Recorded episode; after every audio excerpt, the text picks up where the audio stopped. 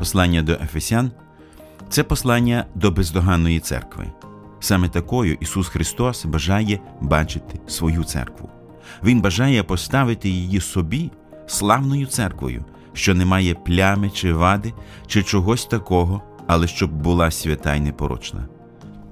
А про те, що необхідно зробити для того, щоб стати бездоганними, написано в посланні, яке ми з вами вивчаємо. Ви слухаєте подкаст Вивчаємо Біблію разом.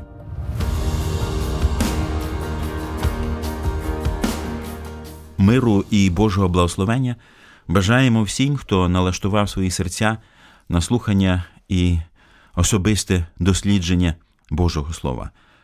Ми продовжуємо вивчати послання до Ефесян, центральною істиною якого є відкриття таємниці про церкву Христову, яка складається як з юдеїв, так і з поган. Вивчається послання разом із вами Олександр Чмут, Ростислав Бабенко і Сергій Судаков. Помолимося на початку. Господи, ми дякуємо Тобі за те, що Ти полюбив церкву. Полюбив її ще тоді, коли вона не була святою. Але Ти робиш її такою через своє Слово, Господи. Благослови нас у цьому вивченні, щоб ми досягли цієї святості для Твоєї слави. Амінь.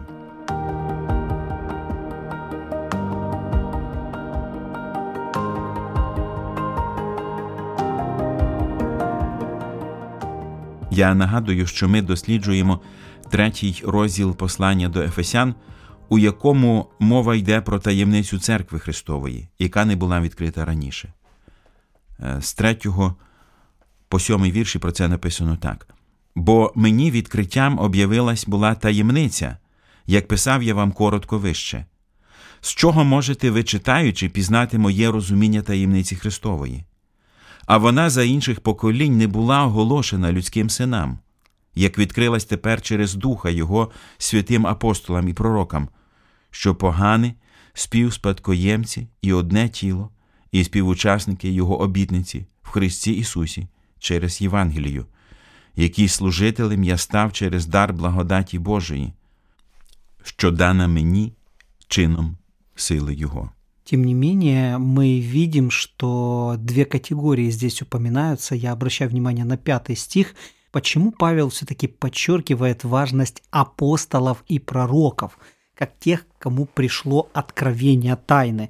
Именно об этом и говорит пятый стих, что для древних это было закрыто, но открыто святым апостолом его и пророком Духом Святым. Да, здесь очень важен тот момент, что новозаветная тайна открывается апостолом и пророком, подобно тому, как ветхозаветная тайна открывалась через Израиль и через пророков, которых давал Господь Израилю. Поэтому алгоритм действия Бога остается тем же, как в Ветхом, так и в Новом Завете. Кроме того, Бог намерен дать откровение, которое будет верифицируемо или проверяемо. А это значит, что оно должно быть записано на письме, потому что устное предание очень легко искажается, деформируется, ложно интерпретируется, сложно запоминается. Но Бог дает повеление через апостолов и пророков для того, чтобы его откровение было зафиксировано на письме. И поэтому, подобно тому, как ветхозаветные пророки и Ветхозаветный Израиль предоставил нам Слово Божье, то, что мы называем сегодня Ветхим Заветом, так и новозаветные апостолы и пророки, движимые Духом Святым, предоставляют нам Новый Завет для того, чтобы Ветхий и Новый Завет образовывали эту полноту откровения. Кому призначалося відкриття цієї таємниці? Хто були ці люди, які мали першими дізнатися про неї? Да, это то, что мы видим у Павла как центральная мысль, это шестой стих, собственно, здесь вот он и говорит о целях, и ответ его достаточно прост. Он говорит, чтобы и язычникам быть сонаследниками, составляющими одно тело, и сопричастниками обетования его во Христе Иисусе посредством благовествования. Поэтому, конечно, мы бы могли сказать, что те, для кого предназначено возвещение этой тайны, это все люди. Посмотрите 9 стих. «И открыть всем, в чем состоит домостроительство тайны». Поэтому, конечно же, мы призваны исполнить заповедь Иисуса Христа, которая звучит «Итак, идите и научите все народы, крестя их во имя Отца и Сына и Святого Духа, уча их соблюдать все, что я повелел вам». И эти все – это, конечно же, народы, а словом «народы» в Ветхом Завете обозначаются язычники, в отличие от народа, которым обозначается Израиль. Когда Библия говорит «народ», имеется в виду Израиль. Когда говорит «народы», имеются в виду язычники. Поэтому шестой стих и говорит, что призвание, которое Бог возложил на новозаветную церковь, призвание, которое он возложил на плечи апостола Павла, об этом он начнет говорить с 8 стиха, это нести эту радостную весть, благовестие, возвещать тайну о Христе, теперь уже не только иудеям, к которым прежде приходит это Евангелие, но и язычникам, всем народам, чтобы и язычникам, и иудеям быть одним телом во Христі Ісусі. Хто покликаний звіщати цю таємницю церкви Христової? Це також мають право робити лише апостоли і пророки, чи також інші віруючі? Хто саме? Проповедовать да призвана церковь. Посмотрите в 10 стих. «Чтобы ныне сделалась известной через церковь начальством и властям многоразличная премудрость Божия». Таким образом, церковь – вот на кого возложена эта ответственность. Апостолы выступали лишь локомотивами, лишь теми, кто заложил основание. их задача была передать нам Новый Завет, для того, чтобы вместе с Ветхим Заветом в наших руках оказалась вся полнота откровения, которую замыслил дать нам Бог. И тогда мы берем это слово и идем с ним до края земли. Когда Иисус, собрав своих учеников, говорит им «Дана мне всякая власть на небе и на земле, и так идите и научите все народы, крестя их во имя Отца и Сына и Святого Духа, и уча их соблюдать все, что я повелел вам», он, конечно же, обращает это послание не просто к ученикам, но ко всей Церкви Христовой. Поэтому долг возвещения этой тайны лежит на плечах церкви. И Павел именно к этому и побуждает своих слушателей. Он говорит, мне, как наименьшему из святых апостолов, дана эта благодать благовествовать язычникам. И открыта она всем, 9 стих, чтобы ныне сделалась известной через церковь, 10 стих. Поэтому, конечно же, мы все, мы как церковь, призваны возвещать эту радостную весть. Я ще раз нагадаю ці вірші, про які щойно йшла мова з 8 по 10. Мені, найменшому від усіх святих, дана була оця благодать благовістити поганим недосліджене багатство Христове та висвітлити, що то є зарядження таємниці, яка від віків захована в Бозі, який створив усе, Щоб тепер через церкву була оголошена початкам та владам на небі наирезниша мудрость Божия. Как Павел связывает премудрость Божью с церковью, если мы читаем вот в 10 стихе, чтобы ныне сделалась известная через церковь начальством властям на небесах многоразличная премудрость Божья. Это, конечно же, абсолютно потрясающий текст по целому ряду причин. Начнем прежде всего с того, что совершенной премудростью является сам Бог – Премудрость – это совершенное знание обо всем с совершенной способностью распоряжаться этим всем в надлежащее наилучшее время, наилучшим способом, с совершенным достижением поставленных целей. Мудрость – это потрясающая вещь, потому что она должна обладать всем знанием, она должна знать в совершенстве, когда, что и как применить для того, чтобы достичь совершенных целей. Фактически, это то, что присуще только Богу и вообще не присуще нам, как людям, самим от себя. Но Бог создает нас в положении зависимости от Него. Так что хотя нам и не достает мудрости, но мы можем получить ее в дар от Бога. Мы можем учиться у Него, мы можем возрастать в этой премудрости. И здесь говорится совершенно удивительная вещь что Бог делает местом хранения своей премудрости церковь. Как это может быть? И Павел здесь имеет в виду следующее. Поскольку совершенной премудростью Божией стал Христос, который не только был мудр, но который был во всем послушен Богу, то Он, соединив себя с церковью, наделил ее теми же дарами, которыми обладает и Он. И поэтому церковь стала вместилищем премудрости Божьей. И сердцем этой премудрости является, конечно же, то, что сделал Бог на кресте. Здесь сказано «многоразличное». И мы можем, конечно же, говорить о многих сторонах, многих гранях премудрости. Но особенный фокус в контексте этого отрывка – это, конечно же, крест. Потому что на кресте Бог решил то, что было для нас нерешаемо. Мы были грешники, которые должны были понести наказание за свои грехи. Раз. Но при этом мы были теми, кто нуждался в спасении. Два. Бог по своей великой справедливости должен был наказать нас. Раз. Но с другой стороны, по своей великой любви Он желал спасти нас. Два. Но как примирить одно с другим? Как примирить святость и любовь? Как примирить нашу нужду в спасении с нашей необходимостью в справедливости? И, конечно же, Бог решает этот вопрос, изливая на Христа гнев за наши грехи и являя нам Его праведность. И поэтому наши грехи вменены Христу, а Его праведность вменена нам. Это великая премудрость. Для того, чтобы такое можно было осуществить, наш Спаситель должен был быть не только Богом, но и человеком. И он должен был быть не только Богом и человеком, но при этом быть одной личностью. И это, безусловно, величайшая премудрость. Более того, он приходит в исполнение всех пророчеств. Он выполняет весь закон. Рассуждение о Христе, размышления над тем, что он сделал, как в нем исполнились все обетования, которые да и аминь именно в нем, это заставляет голову идти кругом и показывает нам, что действительно Евангелие – это воплощение великой премудрости Божьей.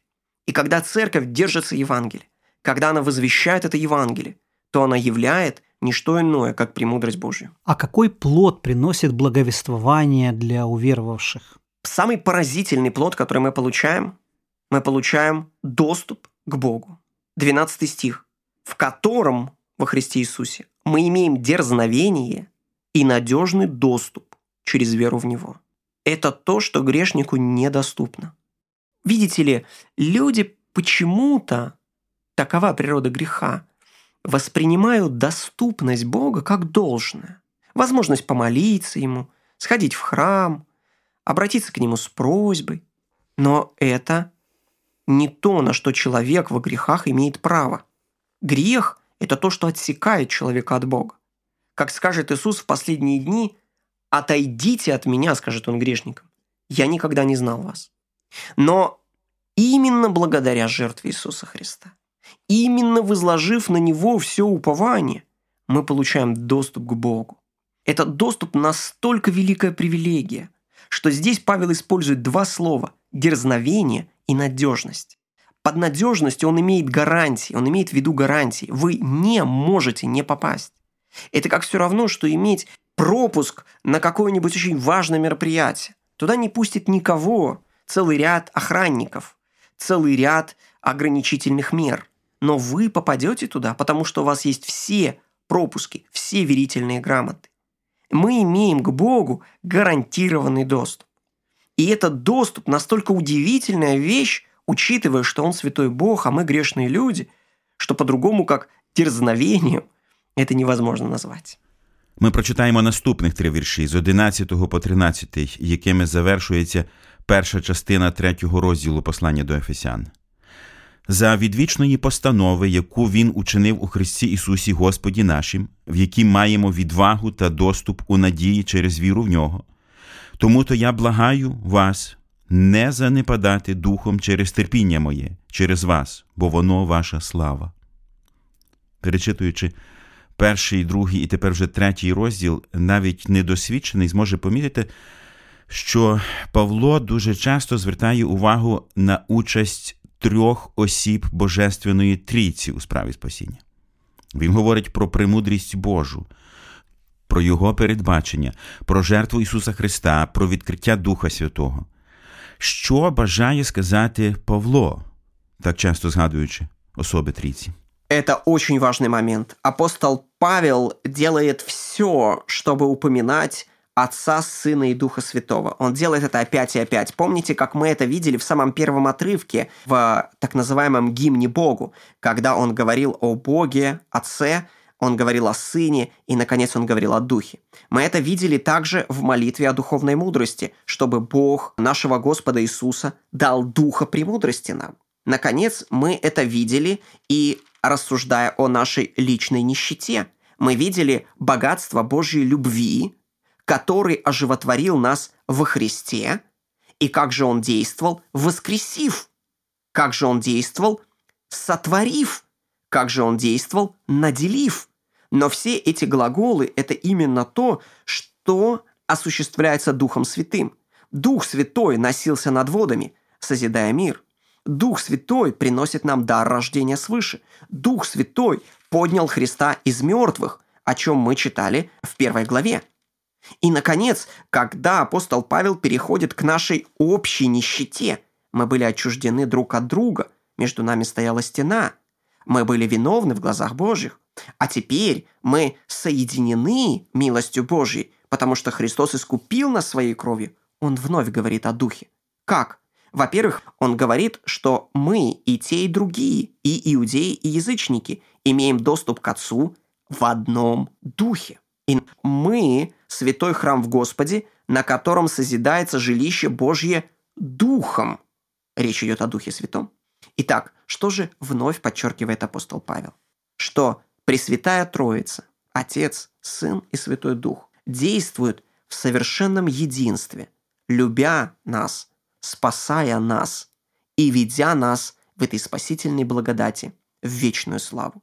Отец – это тот, кто планирует Сын – это тот, кто исполняет. И Дух – это тот, кто применяет к нам любовь Отца, выраженную в подвиге Сына.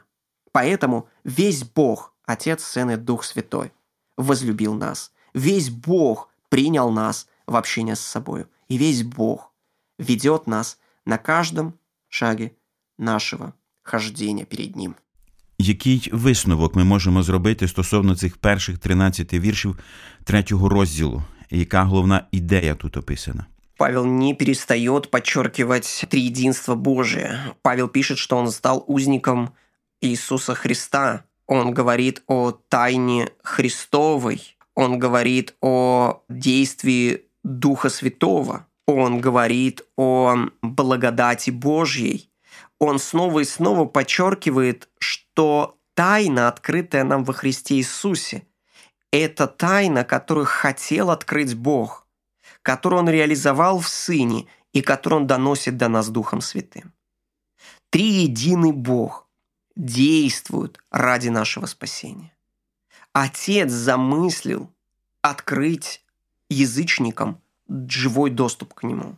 Сын сделал этот доступ возможным, искупив для себя этих людей – и Дух Святой привлекает через Христа к Богу каждого уверовавшего.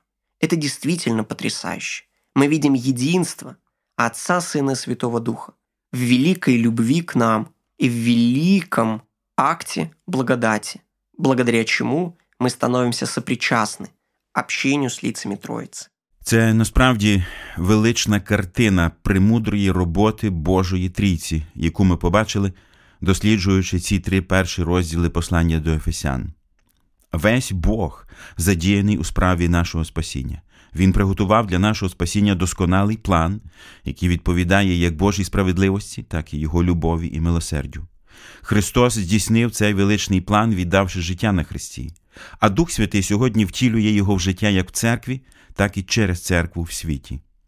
Щодо нашої з вами місії, Апостол Павло в іншому посланні, а саме в посланні до Коринтян, написав такі слова: Усе ж від Бога, що нас примирив із собою, Ісусом Христом, і дав нам служіння примирення. Бо Бог у Христі примирив світ із собою самим, не зважавши на їхні провини, і поклав у нас слово примирення. Оце ми, як посли замість Христа, ніби Бог благає через нас, благаємо замість Христа, примиріться з Богом. Бо того, хто не віддав гріха, Він учинив за нас гріхом, щоб стали ми Божою правдою в нім. Брати і сестри, ми з вами через проповідь Євангелії людям, які живуть поруч з нами через святе життя, через добрі діла, маючи при цьому силу Святого Духа, покликані втілювати цей Божий план в життя, закликаючи людей до покаяння. Бог продовжує закликати людей до покаяння. Цим закликом наповнена вся Біблія. Насправді це не просто заклик, це повеління. В книзі дій святих апостолів ми знову читаємо слова того самого апостола Павла. Отже, Бог, незважаючи на часи незнання, тепер наказує всім людям скрізь покаятися, бо визначив день, коли має судити цілий світ по справедливості через мужа, якого настановив, віру подаючи всім, воскресивши його з мертвих. У цьому тексті ми знов бачимо взаємодію Отця і Сина у справі спасіння. Друзі мої, насправді спасіння людей від гріха це і є найголовнішою місією Бога на землі і має стати найголовнішою місією церкви Божої. Питання тепер до нас: чи використовуємо ми, як церква, всі можливі і неможливі способи для того, щоб донести цю важливу істину до людських сердець? Ми проповідуємо цю істину через засоби масової інформації, а ви можете розповсюджувати наші програми серед своїх знайомих, тому що Євангелія передається через проповідь, а для цього використовуються різноманітні способи. Нехай Господь поблагословить вас у тому, щоб бути ревними у виконанні цього важливого доручення Ісуса Христа. А якщо ви, шановний слухачу, досі ще не в мирі з Ісусом Христом, то що особисто вам перешкоджає зробити це сьогодні? Помоліться до Бога простими словами. Скажіть йому, що ви грішник, що ви вірите в те, що Христос помер також за ваші гріхи, і ви приймаєте Його жертву вірою. У відповідь на вашу молитву покаяння Господь простить ваші гріхи і долучить вас до своєї церкви. Поспішіть скористатися цією можливістю сьогодні, і нехай допоможе вам Господь Бог. А наш випуск знову добігає кінця. Дякуємо, що прослухали цей подкаст. Ви можете підтримати наше служіння за реквізитами в описі. Свої відгуки надсилайте нам за посиланням знизу. До нових зустрічей і Божих вам благословень!